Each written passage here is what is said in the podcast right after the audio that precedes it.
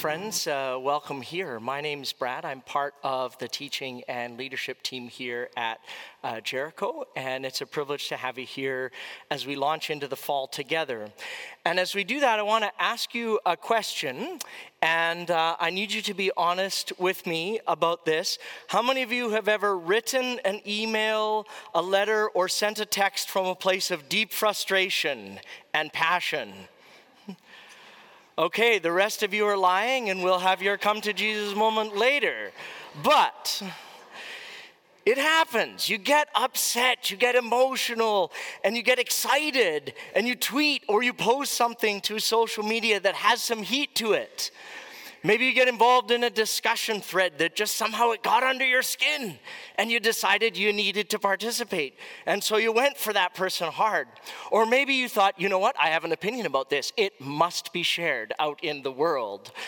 And your fingers could just not fly fast enough across that keyboard to just get all that was in you out into the world for other people to see.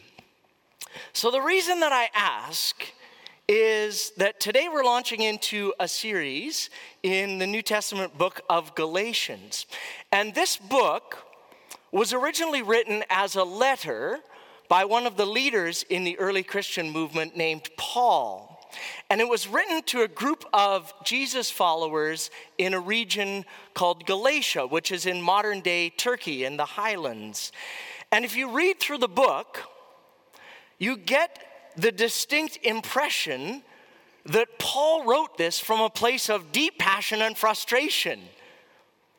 And he wrote it quickly. And it has some of the most dense, most terse, most excitable writing anywhere in the New Testament. And arguably, it's one of the earliest documents that we have written down in the early Christian movement in the first century as an attempt to try and wrestle with some of the questions that shaped and continue to shape the Christian understanding of what it means to walk with God. Questions about ethics, questions about the place of faith in public life, questions about the relationship between the Old Testament and the New Testament, questions about the balance between faith and works, questions about experiencing joy and freedom and hope and search for meaning. And Paul writes all of this in a real hurry and with a lot of passion and heat. And so let me set a little bit of a context as to why is he so animated? Why is he so excitable here? And some of the things in the book might make a little more sense if we just step back and think about why he's writing this letter and what is the, the setting in the world in which Paul was involved in. And I think one of the things to remember is that uh, Christianity began as a really a messianic movement in Jerusalem in the first century. Jesus lives, is born, lives, dies, and rises from the grave. And Jesus makes the stunning claim that he is Messiah, that he is the fulfillment to God's promises to God's people. That he's the anointed one, that's what Messiah means, sent to fulfill the promises that God made to Abraham, Isaac, and Jacob, and to the Jewish people. And Jesus claims that he's both fully God and fully human. And he reminds his followers uh, that the message of God's redemption and rescue is not just for the Jewish people, but it's for all people. And so the Jesus movement begins to spread out from that epicenter in Jerusalem. And so by the time that Paul comes along, a few decades later, there are as many non Jewish people, whom uh, sometimes get called Gentiles, as there are Jewish people inside of this new Jesus movement. But this expansion has created a really big problem in the ancient world, and it sparked a massive debate that we get a window to in the book of Acts in chapter 15, where they're trying to figure out how do these two groups of people relate to each other? Because historically, the family of God had been focused on one people group, the descendants of Abraham, the Jewish people. And what made the Jewish people distinct or set apart from other peoples in the world were, was their fastidious insistence on following laws that God gave to them generations ago, that were written down in the Torah, the ancient laws. And these included things specifically that Jews were very focused on, like circumcision and food laws, and like eating only kosher things, and then observing the Sabbath, amongst other things. But in particular, those three had become so embedded in Jewish culture and understanding that when someone who was Jewish by culture then became Christian or began to follow the Jesus way, Jesus as Messiah, it was so deeply embedded in their thinking that, well, I just bring all of these things with me now. And I still practice all of these things. And then now I add Jesus into this mix. And some of these Jewish Christians ended up in Galatia. And they began demanding that people who did not grow up Jewish begin to observe Jewish things in order for them to fully participate in this new movement. And the people in Galatia said, Says who? Why do I have to do all of these things? Why do I have to observe Torah, circumcision, abstain from eating pork, and Sabbath? And some of the new Christians in Galatia became convinced that those Jewish teachers were right and maybe they should do all of those things. So they began to practice them. But some of them said, I, I don't know why I have to do those things. Do I have to follow the ancient ways or is there freedom in following Jesus and because of what Christ has done? And so this creates a massive problem in the early Christian movement. And it rages on both sides of this debate. And we get windows of it or glimpses of it popping up in lots of places in the New Testament. But particularly in Galatia, it was intense. Because not only was the, the debate raging inside of the new Christian community, it was also happening in the culture around them. When we read ancient sources and historians, they're asking questions like there's a new movement in town. What gives? What do we do with this group of people? And you see, the ancient world was so full of religion. It's like places like India or places like Tanzania where, where we work that when you go there, they're just filled with so many people that worship all kinds of different deities and gods and goddesses. And the ancient world was like that. Everybody worshiped something or someone.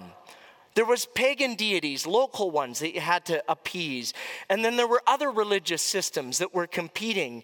And then above all of those, the political and religious authorities of that day was Rome, the Roman Empire, which ruled with an iron fist. And one of the things that Rome didn't like was a bunch of disagreement about things like religion. So Rome said, you know what? I've got a solution for this. You all can do whatever you want in your own little religion, but we're all together going to worship and venerate Caesar as God. Everybody understand it? Got it? Good. And so that was the way in which they kept peace is you could do your own little religious system but you had to acknowledge Caesar as Lord. But see, the Jews and the Jewish people were very resistant to this idea. And in fact, Rome had invaded them several times, and local Jews had risen up against Rome and pushed them back. And so Rome finally decided in the first century you know what? We're going to give these Jews an exemption. We're not going to force the issue anymore. Let's just not make them worship Caesar. Everybody else needs to do that, but the Jews will give them their own special privilege and status so they don't have to participate in that. And so Paul comes through on his missionary journeys in the book of Acts, and he goes through Galatia in Acts 13 and Acts 14. And Paul stands up and says, I want to introduce you to Jesus. He's from Nazareth. He was God. He gave his life not only for our sins to rescue us from the dark hopelessness of idolatry, but he initiated a new way of life for us to walk in, and you should follow him. And this creates massive amounts of confusion. Because if you use your imagination and picture then people in a local city like Galatia sitting around talking with each other at the local Starbucks, they're trying to figure out what is this new thing that this Paul guy is talking about? Is it Jewish? Is it not Jewish? And so, one of the challenges that faces the Galatian Christians is their pagan neighbors are uneasy already about this business. Are these Christians Jews? Because there's some overlap, but then they're claiming other things that Jews don't claim. So I understand my Jewish neighbors, but I don't understand these people, and it made them uneasy. Is this just something new that's emerged on the scene? They're disagreeing on some key issues. But it's not really an academic question because the Roman government had given the Jews this special exemption from participating in the imperial cult. And so now the Christians are saying, we get that too by virtue of our connection with the rootedness, our rootedness in the Jewish story. And so this makes not just the pagan neighbors uneasy, it makes the local Jewish population uneasy. Suddenly, new people are cropping in on their moving in on their rights that they've established with Rome. And Rome might look at this as an internal squabble, but Rome might also say something like, you know what? We've changed our minds on this whole exemption thing. It's like a tax loophole. You create it, then everybody claims it, and then the government says, whoa, whoa, whoa, too much. That's not what we intended. And then they close it. So that's what the local Jewish population is worried about. Because they're saying, listen, some of us can claim this exemption by ethnic heritage and by distinct religious practices. But then some of these newcomers to the Jesus following movement think they should have the same freedoms for worship. So a lot of Jews did not like the direction that this was headed in. It made them uneasy. And then also, we get glimpses that the church in Jerusalem is a little bit uneasy. They're trying to sort out what is actually being taught out there in the far reaches of the empire. This Paul guy, as a missionary going around, is his message congruent with our message? And so, several times, Paul makes a trip back to Jerusalem and checks in. And he says, I submitted my doctrine and what I was teaching to the leaders in Jerusalem to make sure. And this document, Galatians, was written just before one of his first trips back there. And so you get a sense that, you know, there's still nervousness amongst some in Jerusalem? Is he faithfully representing the truth of Jesus' message out there? After all, some of the apostles, maybe like James and John and Peter, spent time with Jesus personally. And this Paul guy is claiming apostolic authority out there doing ministry, but maybe he's not teaching things that we would approve of. Because there's all kinds of chatter about Paul and about what he's like and what he's doing. Some people are saying, hey, this Paul guy, he's all he's just about popularity. He just wants as many converts as he can. So he's taking Judaism and he's just making it easier for people. This whole Christianity thing, it's just that they don't want to follow all these rules. So Paul's just dumbing down or making it culturally relevant to easier to get more converts if you don't have to get circumcised. Other people were saying, you know what?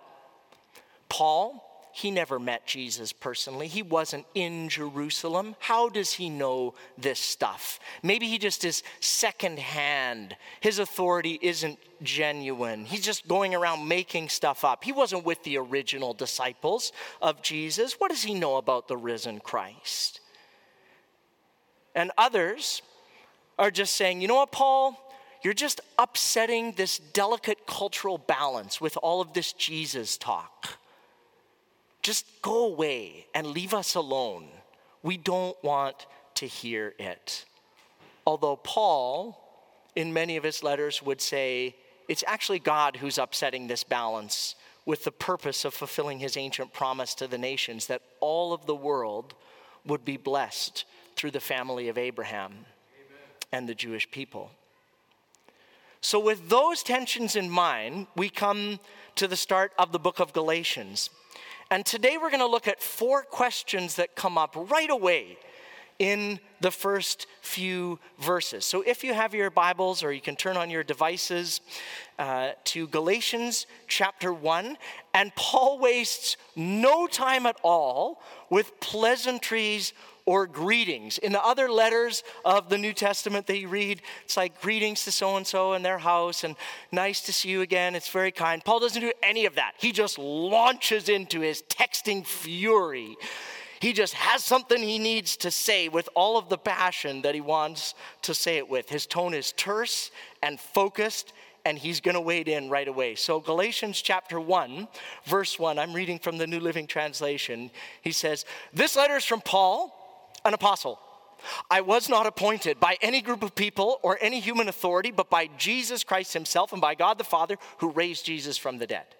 All the brothers and sisters here join me in sending this letter to the churches in Galatia. He just jumps right in.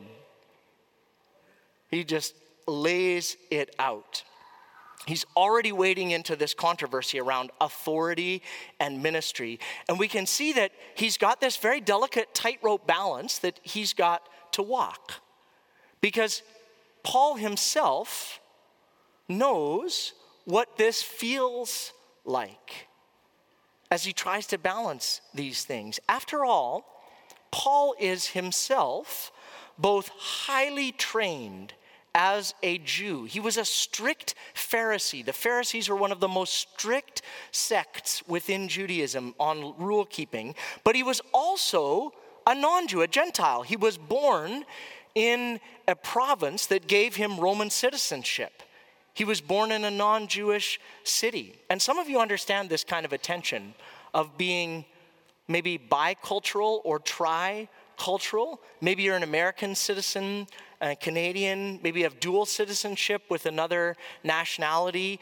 And whenever you have that, you share and understand some of the unique values and experiences in each culture the culture that you grew up in, and also the culture in which you live. And sometimes those cultures are in tension with each other. And so Paul gets it because he's lived it, he experiences it. This is his whole life. We know from his writings that he grew up Jewish but was born in a, a Roman occupied city, but he remained a devout Jew. He went to the most Jewish school, rabbinical school that you could find, and he was zealous and passionate about his commitment. But then Paul has this radical encounter with Jesus on the road to Damascus where God appears to him in a vision, knocks him sideways off of his horse, and speaks purpose and vision and gives him a new ministry and a new life. So Paul gets it. He's lived in both worlds. But Paul does not just say to those who accuse him, you know what? I'm kind of, I don't know if you've heard, but I'm kind of a big deal in missionary circles. Uh, I've, I've suffered a lot. You should really pay attention to that. I've met Jesus personally. It was quite a dramatic encounter, you know. So, all of that opposition you have to my message and my ministry, you just need to stuff it, guys. He doesn't say that. He reminds his readers that his authority actually doesn't come from human authority, but he also subjects himself to and lives amongst a community of people. In other words, he balances his sense of apostolic calling and authority with the voice and the authorization of the community. Because what happens is when people start claiming all kinds of apostolic authority for their teaching, oh, God showed me this, God taught me that, and they don't submit it to a community discernment process, it can get off track and off balance. We see this all the time in Tanzania. People are always handing me business cards that they're an apostle which really means they have in Tanzania what's called a personal ministry, which really means they could not get along or agree with any other Christian denomination, so they started their own. That's what apostolic authority can mean. But Paul says, you know what? I'm going to remind you that I do have authority, but I'm also saying to you that what I'm teaching and writing is under the guidance of a community. It's coming from a group of people to a group of people, brothers and sisters. And in our structure here at Jericho, leaders and teachers in the church are those under authority. I'm under the authority of our elders board, and our elders board is under the authority of our denomination. And we have a great relationship with those in the Mennonite Brethren denomination. And so we work together and strike that balance. And oftentimes, life together in a denominational family is complicated and messy and not always super awesome and fun because you disagree about things. But we work together and submit mutually to each other. And Paul, even though he has this direct revelation from God and an experience with God, he also locates that within the saving work that God has been doing in history. Paul doesn't sort of just say, listen, you may not have heard there's new things going on around here, Jews and Gentiles living together in wonderful, glorious harmony, so we're getting rid of all that happened and went before us. He's quick to point out his teaching and his ministry is not new, but that God has always had it in God's plan to include the nations in the family of God. So let's keep reading, and we're going to see why Paul is so passionate about this. Let's look at Galatians chapter 1, 3 to 5. Galatians 1 3. May God the Father and our Lord Jesus Christ give you grace and peace. Jesus gave his life for our sins, just as God the Father planned continuity, in order to rescue us from this evil world or the present age, other translations say, in which we live. All glory to God forever and ever. Amen. See, one of the central questions that the New Testament is working out the implications of is the event, the Jesus event. Why did Jesus come? Why did Jesus live? Why did Jesus die? Why did Jesus rise again from the grave? And sometimes, when we focus on particular questions like why did Jesus die, the traditional answer I heard growing up was something along the lines of Jesus died so you can go to heaven when you die. And while that is certainly true, it's radically insufficient to describe the full totality of what Jesus accomplished, to bear witness to the full biblical witness of the radical nature of God's gift. That's just one part of what we come to call the gospel. That treats salvation, when we think about it that way, it can lead to treating salvation like Willy Wonka's golden ticket. I got one, I'm in. The gates of the factory will open up one day. I'll just waltz in, plop down my golden ticket, and say, Thank you very much. But see, salvation is about so much more than that. If we focus only on that, it's like a transaction that happened at a moment in time, and then doesn't matter what happens after that, you just, as long as you quote unquote prayed the prayer, then somehow you'll get in. But look at already how much broader and richer and deeper an answer to this question gives Paul gives in just a few short verses in Galatians. Why did Jesus die? One reason why Jesus died is so the barriers between God and us can be broken.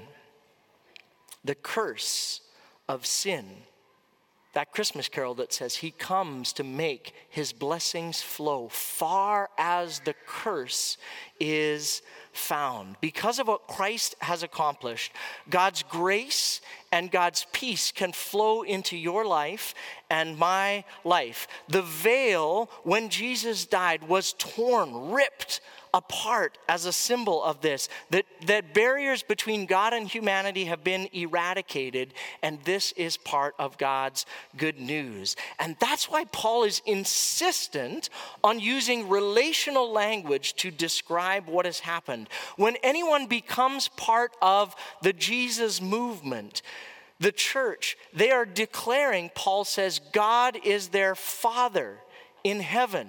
When Jesus taught his disciples to pray, he said, You're going to refer to God in a way that might shock you. It's Father, a relational language. So Paul says, This is a family. You're becoming part of something that is relationally oriented. And one of the glorious but messy and complicated things is that we are family here at Jericho with those at Mufti House. We are family together, joined by Jesus as the head of the church. And so, what happens is, all through the ages and all over the globe, people who have nothing else in common with each other are all part of God's family. And so, obstacles that would keep others apart in community have been removed.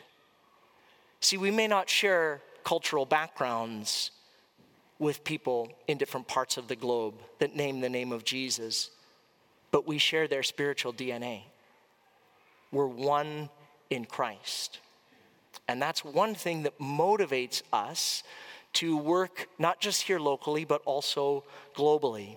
And here at Jericho, also, we have people from all kinds of different backgrounds different social backgrounds, different racial backgrounds, different economic backgrounds, different political persuasions. And outside of this community of faith, you might have nothing else in common with some of those people, and yet we are united together in God's family because of what Christ has done. We are one. And Paul's going to use most of the real estate left in the book of Galatians to explain why this Jew Christian thing is not some newfangled idea, but rather the fulfillment of God's long ago promises and plans. Because Jesus died so that we could become people of God's new age. When Jesus teaches his followers to pray, he says, Pray like this God, would your kingdom come? Not far off in the distant future. Would it come now? Come here on earth as it is in heaven. In other words, the kingdom of heaven, because of what Jesus has done, is breaking in in the here and now. And the prevailing worldview in Paul's day by philosophers, if you read Plato or Plutarch, uh, is that the world was divided into two eras, two ages. The present age, which they looked around them and said, you know what? There's a lot of not great stuff happening in the world wars, rumors of wars, natural disasters, all kinds of things. And so philosophers of Paul Day said, this age is kind of messed up. It's the present evil age, because we're definitely not living in the age to come. And Paul strikes right at the heart of this argument and says, listen, because of the death and resurrection of Jesus, we have actually been chapter 1 verse 3 rescued from the present evil age. The New International Version and others use that phrase, even though we still live in it. Paul is saying that because of Jesus, a new way of living in the present age has become possible. And that's why he gets so upset with the false teachers that have come to Galatia. They're suggesting that in order to be properly Christian or a real Christian, you must first become properly Jewish. And listen to Paul's passion around this in Galatians chapter 1, verses 6 to 9. Paul says to the Galatians, I am shocked that you're turning away so soon from God, who called you to himself through the loving mercy of Christ. You're following a different way that pretends to be the good news, but it's not the good news at all. You're being fooled by those who deliberately twist the truth concerning Christ. Let God's curse fall on anyone, including us or even an angel from heaven who preaches a different kind of good news from the one that we preach to you. I say it again, what we've said before. If anyone preaches any other good news other than the one you welcome, that person should be cursed. He's pretty amped up Paul is agitated. And it's important to understand that for Paul, this is not just about oh, a few cultural differences between Jews and non Jews. And if we could just sort of get everybody to kind of work together, overlook some of those differences, they'd get along in loving harmony to the church. Because the false teachers are suggesting that Jesus' work was not applicable to Gentiles or non Jews at all. They were saying, in effect, there's only one doorway to come through, and it's our doorway. And we get to guard it and set the rules for it.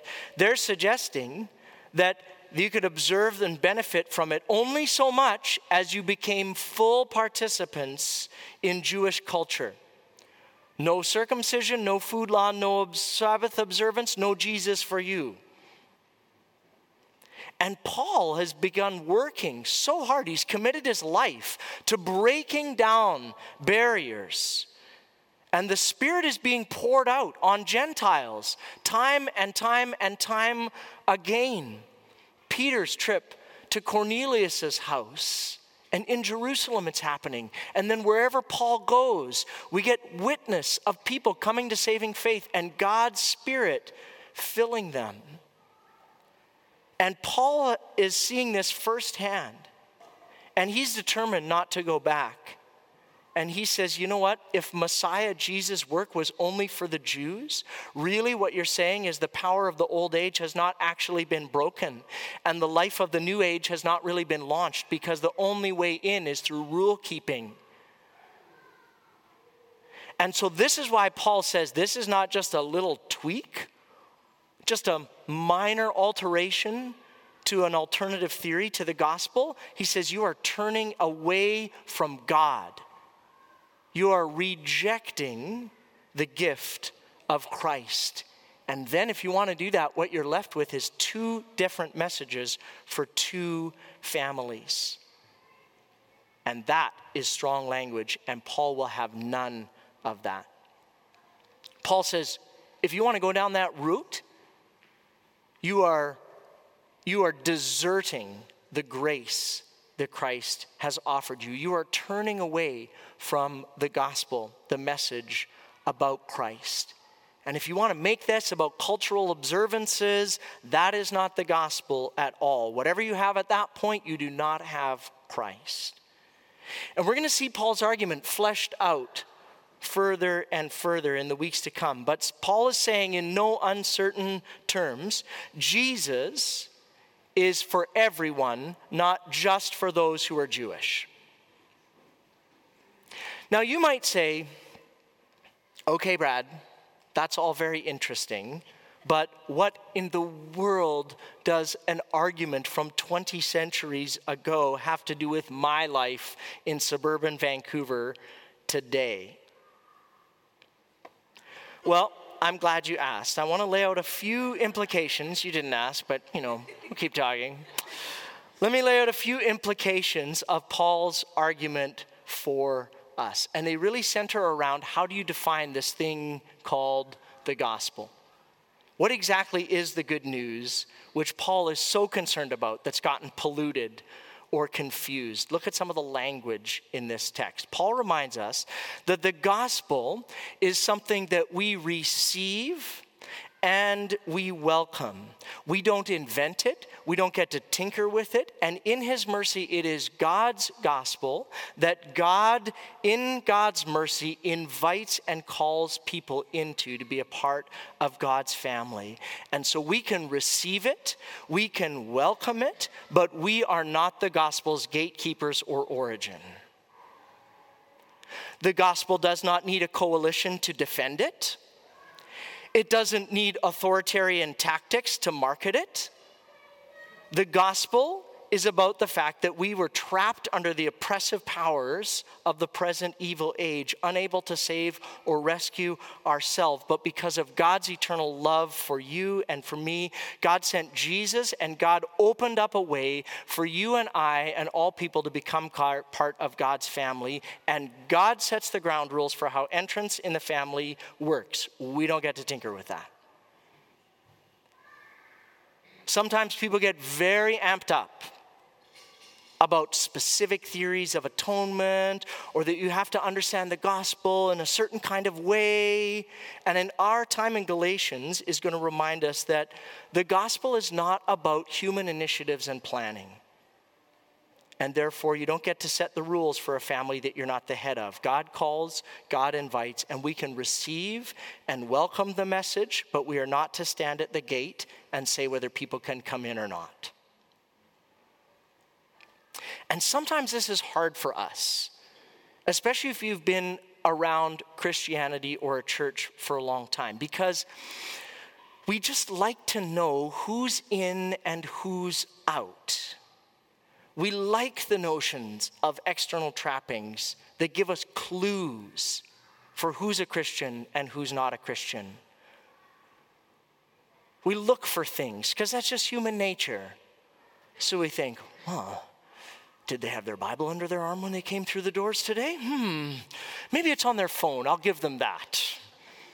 Or, wow, when they were praying, did they say the right words? Or sometimes in history, and even within our Mennonite Brethren family, hmm, do they have the right last name? Galatians reminds us God has one family, not two, so people do not need to embrace external cultural practices to find and follow God. This has been a challenge throughout history. Spiritual colonialism, rampant. And we live with some of this legacy today. Think about our First Nations brothers and sisters who were forced to become white and adopt cultural practices in order for them to become Christians or to be seen as Christians. And Paul would say in Galatians, this should not be. We don't need to put up additional barriers to the gospel. We don't need to insist that people dress a certain way in order for them to attend Jericho. We don't need to insist on their kids behaving a certain way, or raise their hands at the right times in worship, or read a certain translation of the Bible, or not wear hats in the auditorium.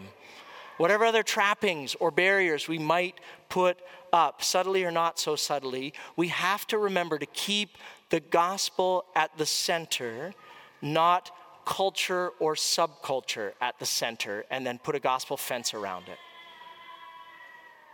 Now, we're always going to be diverse in our beliefs and in our expressions, but we are still one in Christ because we've received the same grace and the same peace from the same Father. And this is not only true, Paul's going to argue, within the family, but also for all of humanity, because the message of Messiah Jesus is not just for Jews, not just for Christians. The message is of good news of great joy that shall be for all people. And so Paul insists God's good news is for all people. and we are Christ's servants. We're called to declare it, we're called to share it freely, for we don't own it or manage it. Paul says that he preached, he declared the message, and you and I are called to do the same thing. I find it deeply challenging in our day and time by the fact that something so precious as the hope and freedom and liberty that we enjoy in Christ, I feel nervous about talking about with my new next door neighbors. But these verses remind and challenge me again that I'm invited to declare and proclaim that this is indeed good news. That Jesus gave his life so you and I could be rescued from hopelessness and pain and brokenness in this present world. Not just that God love extends to you, but the world. It's so powerful to remind me to be bold and to be liberal in my sharing of God's love. Maybe for you, that's a challenge. Our youth are going to start in uh, to a Bible reading plan, and Pastor Mike's challenging them to post what they're learning online. That's going to be a stretch for some. Not posting cheesy Christian stuff, memes, but to learn how to declare and explore your faith in a public context. Pray and ask God for boldness and faith. It's hard to do well. Ron and the worship team are going to come, and I want to ask us to pause and think and reflect for a few minutes. Are there any barriers that you or I have put up in relationship to the gospel? Maybe you're here today, and for you, in your own lived experience, you've said, you know what? I, I am resistant to this whole message of Jesus thing. I don't, I'm a skeptic. I'm, I'm questioning, I'm inquiring. And maybe for you, that's a barrier that you've put up. You've said, until I get all my questions answered, I'm not going to say yes to Jesus. But maybe, just maybe, God, by God's Spirit, has been touching and warming your heart. And you need to say yes by faith and receive and live into the great promises that God has given. And the way that you would do that is by praying. We have our prayer teams that are available at the back. Ali and Katie and Sylvia and myself will be available, and we'd love to pray with you and lead you in an exploration of that journey. And really, what that is, is acknowledging the truth of what is declared in this text that the stranglehold of sin has been broken. And that those who belong to God's family, though we will still wrestle with sin, have undergone and been brought into a new relationship with Christ. And maybe today for you, a barrier is you say, you know what, Brad, I'm a Christian, but I wrestle and I struggle under a weight of guilt and shame. I just feel like I can never measure up. I've done things this week that I know are offside in my relationship with God. And for you, you've just said, that's unforgivable, and I don't think I could go further in my relationship with Jesus. Friend, that's not true. There is grace and there is mercy for you. That burden that you carry is not one that you're designed to carry. And so I want to invite you to just think about are there any barriers for you in your own experience, in your own thoughts, or in your own attitudes and actions towards others that might you might be putting up in your mind and in your heart. Maybe subtly you treat other people differently if they don't share the same convictions as you. Ask God to just show you how are we going to live together in this family? And ask God to bring areas of conviction into your heart and life that you too would be able to receive and live in God's wonderful grace. I'm going to invite you to stand with me and we'll respond in worship if you're able to stand. Ron and the team will lead us. Our prayer team is available at the back, and we just remind you to take advantage of that.